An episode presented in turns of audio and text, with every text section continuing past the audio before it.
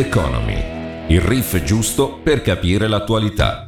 Il podcast prodotto dalla Camera di Commercio del Canton Ticino in collaborazione con Radio Ticino.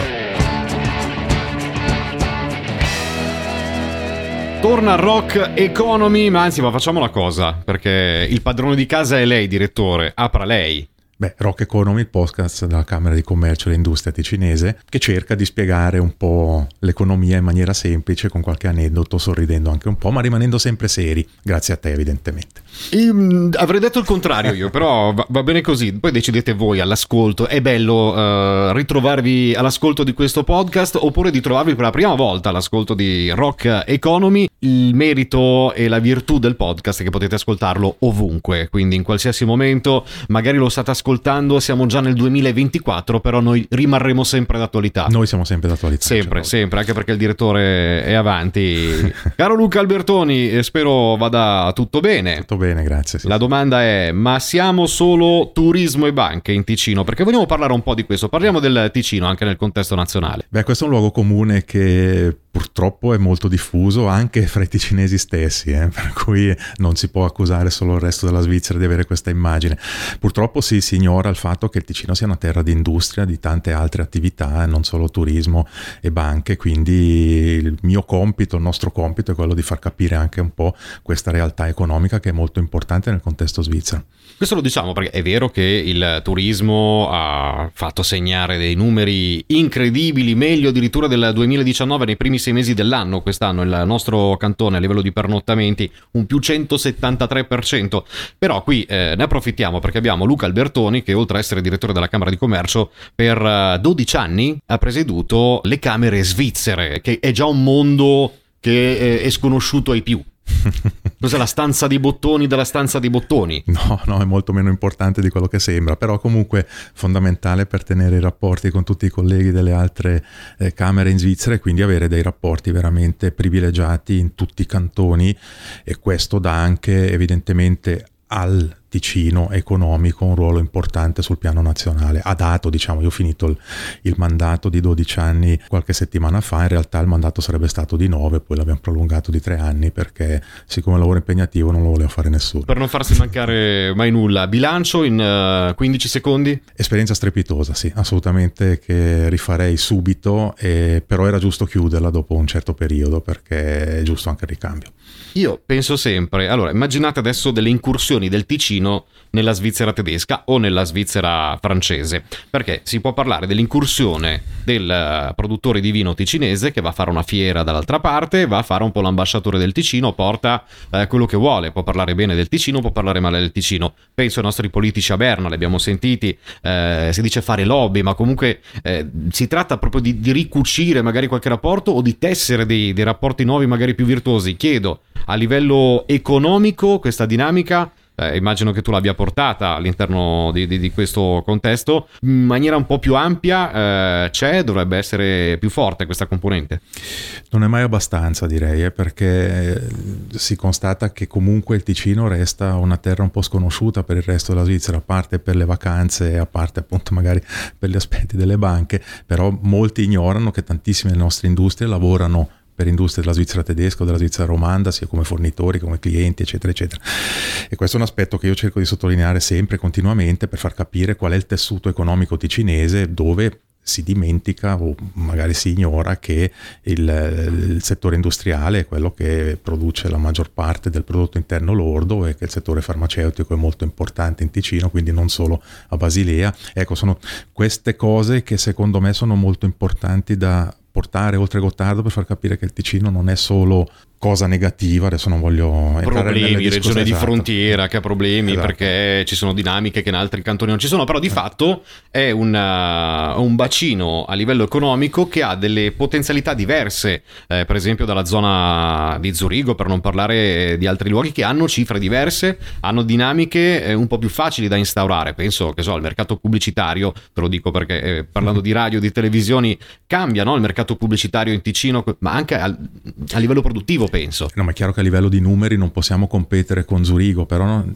Zurigo è un caso abbastanza, diciamo Zurigo, l'arco lemanico, se prendiamo voi e Ginevra sono due estremi con cui noi non possiamo paragonarci per una semplice questione di numeri, di infrastrutture, pensiamo agli aeroporti ad esempio, senza voler fare polemiche sulle questioni aeroportuali. No, no, ma facciamole, è, è qui apposta direttore, eh. no, può no, dire tutto voglio, quello che vuole. Voglio far polemica, dico semplicemente che è peccato non avere un aeroporto più attivo in Ticino, ecco diciamo così, questo perché secondo me è un fattore di competizione molto importante. Quindi è sbagliato anche prendere sempre Zurigo oppure eh, l'Arco Lemanico come paragoni perché in realtà noi ce la giochiamo eh, con altri cantoni, con altri che hanno le dimensioni più simili alle nostre e dobbiamo magari più spesso paragonarci, forse la parola sbagliata, ma dobbiamo metterci in relazione piuttosto con realtà di questo tipo che sono più simili alla nostra e quindi hanno problematiche anche Possiamo così. dire di chi siamo meglio noi? Rispetto a quale cantone siamo più performanti? In quale settore? Cominciamo a prendere un po' le misure. Eh, siamo meglio di tutti, ma diciamo così. ma a parte, no, a parte, le battute, io credo che siamo nella, da un punto di vista proprio del, dell'andamento economico, non siamo nella parte inferiore della classifica, diciamo, siamo dalla metà classifica in su. Eh, Europa League magari ce la possiamo giocare. Se ok, già qualcosa di europeo. Ecco, ecco, qualcosa del genere. Sì, l'Europa è sempre un po' un tabù da citare, per cui... No, era una domanda un po' provocatoria però, direttore, sì. per dire, ma siamo sempre così, eh, qualcuno direbbe piangina, siamo sempre così negativi, eh, ci presentiamo sempre con eh, il cappello in mano, oppure c'è qualcosa di più, c'è qualcosa di diverso da portare? Ah, io penso anche alla nostra politica. Ma la tendenza a essere un po' piangina ce l'abbiamo, è inutile nasconderlo, no? Io lotto contro questa mentalità, non mi faccio solo amici, anzi spesso vengo criticato proprio perché cerco di avere un atteggiamento posi- positivo e costruttivo, eh, sottolineando anche le molte cose positive che abbiamo noi, poi senza evidentemente, evidentemente nascondere i problemi che è giusto sollevare, però ecco questo elemento purtroppo secondo me ha ancora dei grandi margini di miglioramento o per fortuna magari margini di miglioramento perché comunque c'è ancora troppo la tendenza a rivendicare e a sottolineare la particolarità della nostra situazione che per certi versi è giustificata e altre volte no. Ma questo significa fare un marketing, farsi una promozione diversa, presentarsi magari diversamente o sfruttare un potenziale che è inespresso? Ma un po' entrambe le cose, però credo che sia soprattutto il potenziale inespresso. Io, io constato che quando ci si rivolge eh, alla Berna federale oppure io personalmente ai miei colleghi in Svizzera tedesca e Svizzera romanda non mi ha mai riso in faccia nessuno, nel senso che se tu ti presenti seriamente vieni preso sul serio. Poi è chiaro che come minoranza, ma questo vale anche per i giurassiani, per Neuchâtel, per, per chiunque, eh, come minoranza devi eh, dimostrare qualcosa di più. Questo è innegabile. Però è anche una sfida divertente perché se no le cose sarebbero troppo facili, quindi perché no? Ma se scrivessimo una letterina, cara Svizzera tedesca o cara Svizzera, il Ticino è fatto da questo, questo e questo e ha queste virtù a livello economico, attività, cosa possiamo vantare? Beh, ad esempio possiamo vantare un'industria molto forte, eh, questo è un elemento assolutamente fondamentale, spesso misconosciuto, quindi eh, con, con, della ricerca, con lo sviluppo, con prodotti di altissima qualità, quindi questi sono elementi che vanno assolutamente sottolineati e portati con regolarità perché sono cose vere, non le inventiamo noi. Poi è vero che a volte la specificità del Ticino, non per parlare sempre del coronavirus, però eh, se penso alla prima ondata eh, che c'è stata a marzo 2020, lì effettivamente la Confederazione ha fatto fatica a capire la particolarità della situazione del Ticino. Allora lì è giusto anche lamentarsi e reclamare, però non si può farlo sempre. Barriera linguistica, eh, volevo toccarlo a questo punto. Non siamo abbastanza bravi a, a palleggiare la lingua?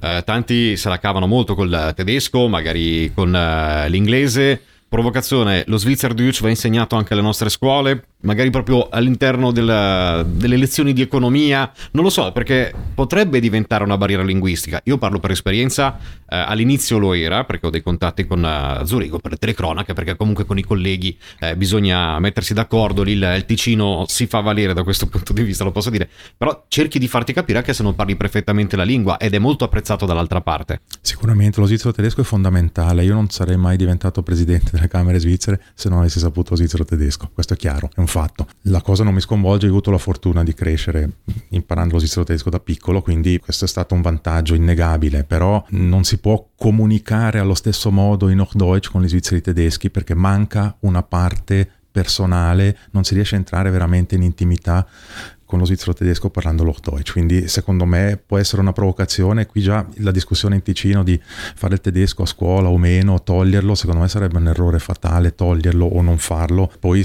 fare un passo oltre lo Schweizerdeutsch, ecco sì, questo magari a un livello un po' più superiore si può pensare anche a quello, poi io non metto naso nei programmi scolastici perché conosco troppo poco, però chiaramente è una tu eh, assolutamente essenziale, è quello di potersi esprimere o almeno comprendere lo svizzero tedesco. Anche perché primo impatto lo abbiamo per esempio all'università, per chi ha fatto l'università, spesso il ticinese eh, va a Friburgo dove l'università è addirittura bilingue, eh, si va a Losanna, si parla va bene un po' più francese, però si va anche al Politecnico di Zurigo e lì c'è il primo impatto lì, di crescita, immagino, per tanti ragazzi ticinesi che poi diventano attori principali nel settore dell'economia, capendo che cultura c'è dall'altra parte, magari come vieni visto, devi porti anche in una certa maniera e soprattutto interagire. Sì, è una grande fortuna quella di poter apprendere una lingua una cultura. Eh, è chiaro che all'inizio è molto duro, poi come dicevo prima, come ticinese, inutile negarlo, devi dimostrare qualcosina in più perché magari come latino viene considerato un pochettino meno serio sul lavoro e quindi devi dimostrare invece di essere serio quanto loro.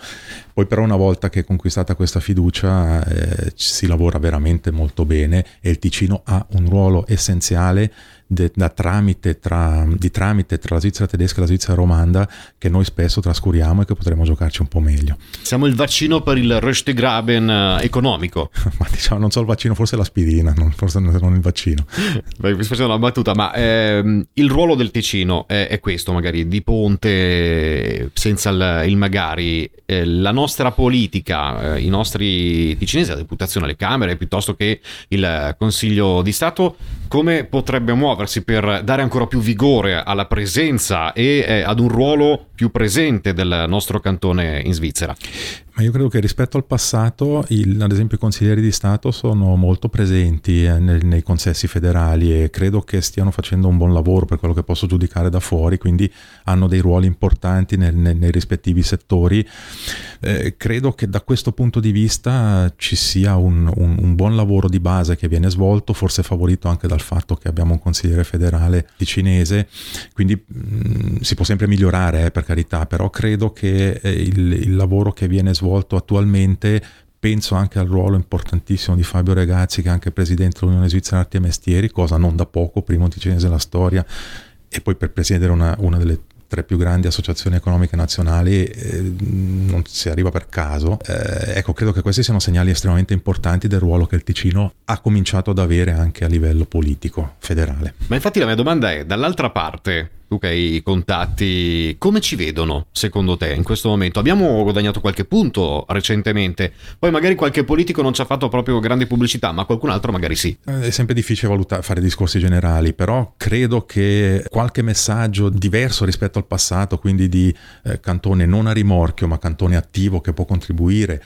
che porta qualcosa al resto della Svizzera, questo sia passato e a livello di autorità federali una sensibilità in questo senso c'è, poi l'opinione pubblica ancora un altro paio di maniche, probabilmente è più complesso il discorso, però a livello di autorità federali io ho sempre trovato le porte aperte eh, per tutte le questioni, quando ci si presenta evidentemente con degli argomenti seri e non solo per piangere. Parlando del fare impresa, eh, quali sono i settori che potrebbero sfruttare di più, che so, rapporti un po' più caldi con la Svizzera tedesca, con eh, la Svizzera romanda? Ci sono dei settori che rimangono un po' qui in trincea, un po' bloccati in, uh, nella Svizzera italiana, invece potrebbero andare dall'altra parte e eh, fare ancora più business? Ma io credo che per natura le aziende si muovono eh, già, per cui eh, non, c'è sempre interesse evidentemente a estendere le, le, le, attività. Io credo che soprattutto l'industria e la finanza che già evidentemente, finanza in senso lato evidentemente, che lavorano già con le, le, altre regioni, le altre regioni svizzere.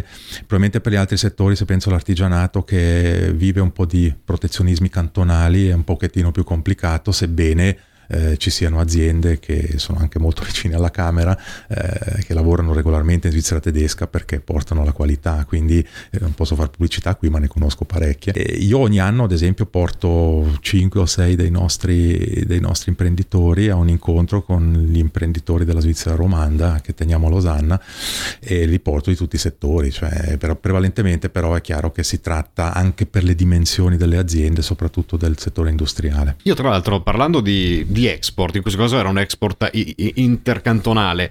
Parlando di esportazioni, eh, vorrei switchare sul discorso. Mi stavo chiedendo perché inizio agosto leggevo delle, delle notizie d'agenzia con la fiducia dei consumatori ai massimi da oltre dieci anni a sta parte, eh, c'è paura di perdere il posto di lavoro, il franco che si rafforza perché a livello internazionale l'economia ha paura del coronavirus, eh, ci, guarda, ci metto anche il carico adesso le materie prime che costano tantissimo e che non si trovano, l'edilizia che dice io devo ordinare dei pezzi che erano banalissimi fino a non so se arrivano fra tre mesi, fra quattro, fra due, sta diventando ancora più complicata da quel punto di vista perché noi stiamo guardando dentro alla Svizzera, ma se guardiamo fuori e l'export è importante per noi, eh, sono tempi più che tosti.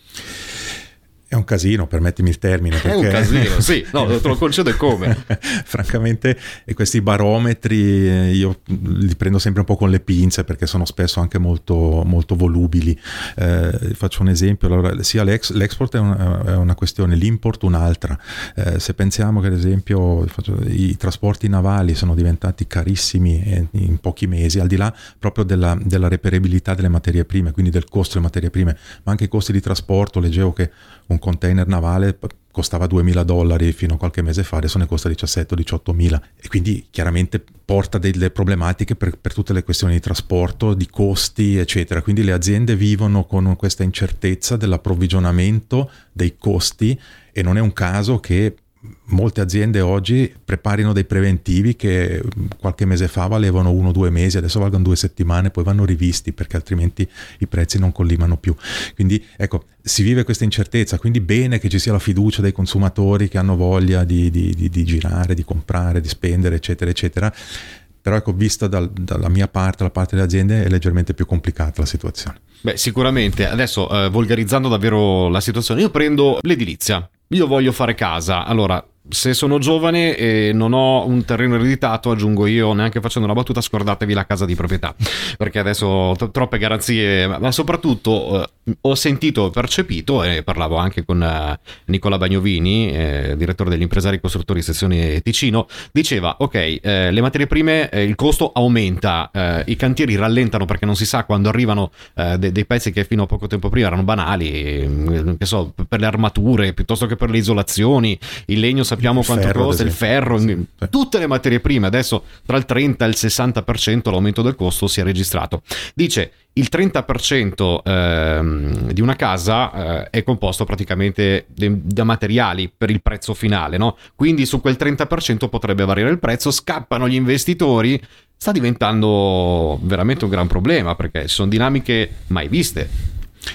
Eh, allora, questo è l'aspetto negativo. Eh, d'altra parte vedo che c'è un interesse all'investimento in Svizzera molto importante a seguito anche della pandemia perché ci sono persone che da altri paesi preferiscono partire perché sono magari un po' più insicuri. Quindi non è escluso che eh, le due situazioni un po' si possano compensare, però questo proprio a livello macro, invece chiaramente per il singolo che vuole acquistare una casa rischia di pagarla, già è difficile pagarla, al momento probabilmente la paga 30-40% in più forse, proprio per questo aspetto. Sai che vanno gli, gli, stili industriali adesso in casa, no? Ci vuole quel materiale particolare, oppure le ristrutturazioni con tanto legno, uh, insomma, diciamo che non è il periodo giusto, questo lo possiamo dire. Ma probabilmente non è il periodo giusto per diverse cose. Io recentemente ho, ho, ho comprato una bicicletta elettrica e chi me l'ha venduta mi ha detto eh, hai fatto bene a prendere perché l'anno prossimo non so quante ne avremo a disposizione proprio perché la produzione fa fatica. E sulle bici elettriche noi apriremo una puntata, dobbiamo farlo perché cioè, possiamo parlare due ore di bici elettriche. Volentieri. Perché dobbiamo parlare di bici elettriche, anche di auto elettriche. Approvvigionamento. Approvvigionamento. Costi dell'energia. Magari centrali nucleari. Magari. Ma questo e molto di più nella prossima puntata di Rock Economy, sempre sui canali ufficiali. Io promuovo quello della Camera di Commercio, sul sito trovate il podcast. Assolutamente, sì. E anche quello di Radio Ticino. Radioticino.com, ma anche su tutti gli altri canali che distribuiscono podcast. Noi saremo lì o meglio, la cosa importante è che ci sia Luca Albertoni, poi per il resto... No, dobbiamo esserci entrambi, se no Va bene così. Grazie mille. Alla prossima!